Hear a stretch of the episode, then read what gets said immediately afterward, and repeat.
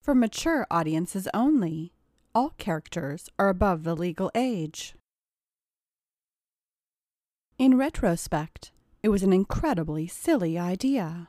Two 18 year olds being expected to share a house and a car while their parents were away on a months long honeymoon was a recipe for chaos.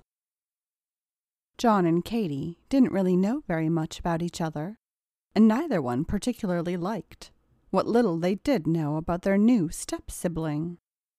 Even so, no one could have predicted Katy's rather unique solution to their heated rivalry.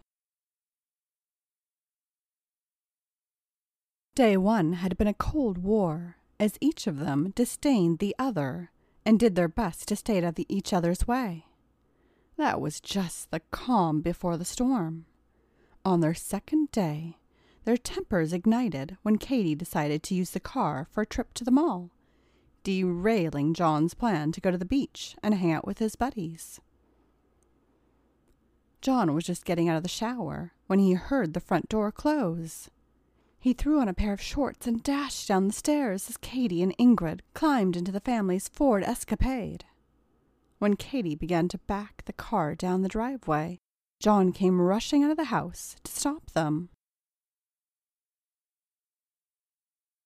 Katy had left the driver's side window open, and John tried to reach into the car to grab the keys out of the ignition. His temper tantrum was such that he didn't stop to consider that this might damage the car, leaving them both without transportation. Katy did her best to fight him off, slapping at his thin arms and yelling at him to stop. But she was sitting in the driver's seat and trying to operate the vehicle at the same time and that put her at a considerable disadvantage. Give me the damn keys, yelled John. Fuck you! It's my turn to have the car, insisted Katy. You're just going to the mall. You can do that any time, replied John. Now give me the damn keys now. Don't be such a bully, John. I would think you would be nice to your new sister, said Ingrid, trying to diffuse the situation. Just because my old man is marrying her slutty mother doesn't make her my sister, spat John. Ingrid was shocked and disgusted, but Katy had sadly grown accustomed to John's abusiveness. Still, his slur against her mother infuriated Katy. Acting quickly, she pushed the button to raise the power window. As the window rose, John found himself trapped. He couldn't reach the keys, and he couldn't pull his head or arms out of the window. Unfortunately for Katy, he could still reach her. He used his hands to push and even slap her while screaming and demanding to be released. At this point, Katy turned off the ignition. The car was barely five feet from the garage. You did not just hit her, said Ingrid incredulously. He sure did, replied Katy. Then she tried to reason with her stepbrother. I'll lower the window if you'll let us leave alone and let us get going. I will leave you alone when you give me the damn car keys, demanded John. The standoff would have continued if Ingrid hadn't spotted a roll of silver duct tape inside the garage on John's father's workbench. She ran over, grabbed the tape, and rushed back to the car, telling her friend, Hold his arms still. What do you think you're doing? yelled John. But soon Katy had securely taped his wrists together, rendering him nearly helpless. We're teaching you a lesson, and it starts by putting you in your place, said Ingrid, as John tugged on the tape and tried to hit Katy again. It was no use. He was still held fast by the half closed car window, and Katy easily immobilized him by firmly gripping the tape that was holding his wrists together. Katy had abandoned her efforts to back out of the driveway, and was now much more interested in learning more about Ingrid's plan to put John in his place. She didn't have long to wait. Ingrid got out of the car and walked around inside the garage. She was looking for something, but she had no idea what it was. She finally found what she wanted when she came across an old length of garden hose. She smacked her hand with the hose, and it definitely stung. Ingrid, what are you doing? Hey, Ingrid! demanded John. I would have thought it, that would be obvious, said Ingrid. Hold his arms tight, Katy. You've got it, said Katy. She heard a whoosh and a smack as the hose struck John's exposed backside, and heard him yelp in surprise and pain.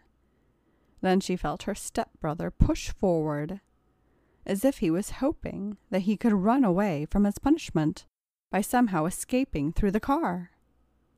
This is fun. How many do you think I should give him? asked Ingrid. At least a dozen, said Katy. No, screamed John. It sounds like he wants more, said Katy. Twenty it is, said Ingrid. With each blow, John seemed like less of a threat to Katy, the former bully of a stepbrother, who had just slapped her face while trying to take the car keys, was now shaking and blubbering in her arms as her best friend gave him the spanking he so richly deserved. Please, begged John, you can go to the mall. I won't stop you. John's tears were falling on Katy's lap. Her stepbrother wasn't looking so tough any more. Sorry, that's just not good enough, Katy said, smiling and giggling at his satisfying turn of events. Ingrid put down the hose and went back to John's father's work table to get more duct tape. Returning with a fresh roll, she began to wrap the tape around John's ankles and then moved to immobilize his upper arms. Katy carefully lowered the car window as the tape wound lower and lower around her stepbrother's arms. Grab any tape or rope you see lying around, said Ingrid. Then we can start phase two. That's a great idea, said Katy. We can bring him up to my room. With his arms taped to his body from the shoulders all the way down to his waist and his hands pinned together, John was trapped. Between the two of them, the girls had very little trouble controlling him. For good measure, Ingrid found an old dog collar and leash from John's childhood St. Bernard. She strapped the collar around his neck and used the leash to lead him into the house. He had to hop awkwardly as his ankles were bound together with duct tape. The girls dragged him up to Katy's bedroom and placed him on her bed. Then Katy and Ingrid busily cleared out the space in her closet. I'm not going in there, said John, quickly guessing what their next move would be. You had your fun. Now let me go. John, you don't really have a lot of say in what we do to you, said Katy. If I were you, I would just sit there quietly and try really hard not to piss us off any further. Katy took the chair from her desk and put it inside the closet. Unlike some desk chairs, this one had no wheels. Okay, John, ordered Ingrid. You know what's next. Get on the chair. Of course, John refused, but soon he was unceremoniously dumped onto the chair in Katy's closet. The girls wasted no time securing him to the chair with the rope they'd found in the garage. You're so dead, threatened John, his face red with frustration and anger. Let me gag this bitch, said Katy, rolling her eyes. She raced over to her hamper, more out of excitement than any fear of what John would do, and pulled out a couple of pairs of dirty panties. John shook his head and tried to clench his jaws, but Ingrid pinched John's nose shut and waited patiently for him to run out of air. When John finally had to open his mouth, he found himself gagged with Katy's worn panties. She saw the look of revulsion on her stepbrother's face, even as she wrapped more duct tape around his head to hold the panties in place.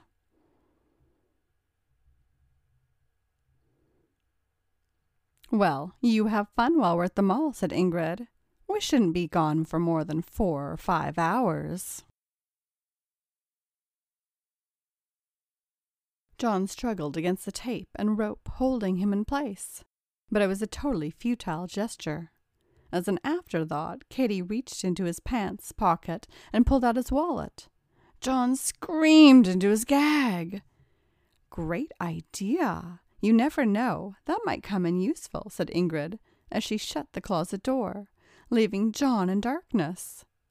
The two girls left the room, giggling arm in arm.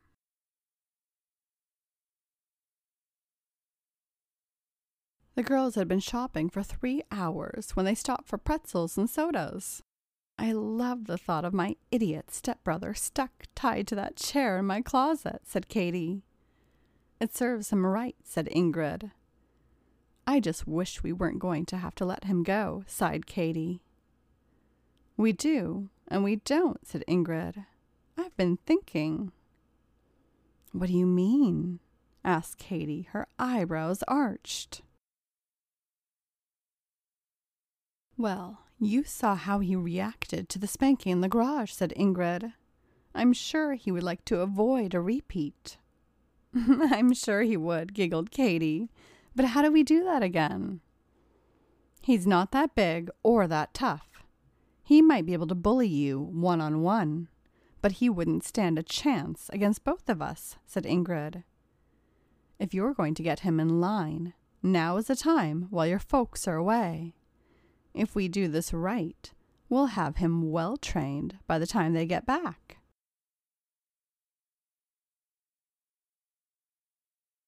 I don't know if I have it in me to be that mean or that rough, said Katy. If you don't do something about him, he's only going to get worse, said Ingrid. He's already hit you. If you let this escalate, you'll be sorry for sure. Yeah, I know you're right, sighed Katy. But what do you suggest? Put him on a spanking regimen, said Ingrid. Another thing, those heavy jeans and boxers of his provide too much protection. Well, we have his wallet. There was like two hundred in there, plus I saw at least one credit card, said Katy. Perfect, exclaimed Ingrid. I'm thinking we should buy him some panties and short shorts, maybe even a skirt or two. That will humiliate him and make him easier to control. Plus, the spankings will hurt even more than his pride. John's not going to like this, said Katy in a sing song voice. You mean the little bitch tied up in your closet? Who cares what he likes or doesn't like? We'll take care of him, but good, assured Ingrid. Back in the closet, John had long since given up thrashing around. After three hours, all he had succeeded in doing was tiring himself out. The girls had restrained him very effectively, and by that point he realized he could only sit immobile, helpless, bored, and frustrated in the darkness of his new stepsister's closet. John could hear the laughter and heavy footsteps as the girls raced up the stairs to Katy's room, and he could not have been more thrilled that his release seemed close at hand. Still, he forced what he hoped was a menacing glare onto his face. Wasn't about to let his stepsister and her crazy friend think he was happy to see them. When the girls made it up the stairs and into Katy's room, they threw open the closet door. they laughed out loud as John blinked his tear soaked eyes pathetically in the harsh glare of the light. The girls were delighted to see John exactly where they had left him, and they rejoiced at their captive's miserable plight. Oh, brother dear, called out Katy, we're home. We bought you stuff, yelled Ingrid, giggling along with her best friend in anticipation of their big reveal. Much to John's distress, Katy began to take his picture with her phone. Oh, don't pout, said Katy. We have so much planned for us to do. As Katy removed the tape from her brother's face, he began to push the panties out of his mouth with his tongue. As soon as he could, he screamed at them. If you want that gag back in, keep it up, challenged Katy. This isn't funny. Let me go now, demanded John. With John screaming and fighting, the girls untied him from the chair and threw him roughly onto Katy's bed. He flopped around like a fish with his hands and arms still firmly taped. Ingrid climbed on top of him and easily pinned him down. You're still fighting us, brother? said Katy. That's a huge mistake. Now it's my turn to beat the crap out of you. Walking over to her vanity, Katy retrieved her favorite hairbrush. It was an old fashioned hickory brush that had been gifted to her by a favorite aunt. No, you wouldn't dare! You can't! cried out John. Hi, I am Miss Jenn Davis, and this has been a preview of one of my many audio clips. For more information on me and how to get the full clip, please go to my website at missjenndavis.com. Once again, that's missjenndavis.com. That's spelled www dot miss m i s s jenn j e n n davis d a v i s dot com. Once again, that URL is www dot miss m i s s j e n n d a v i s dot com. Thank you for listening.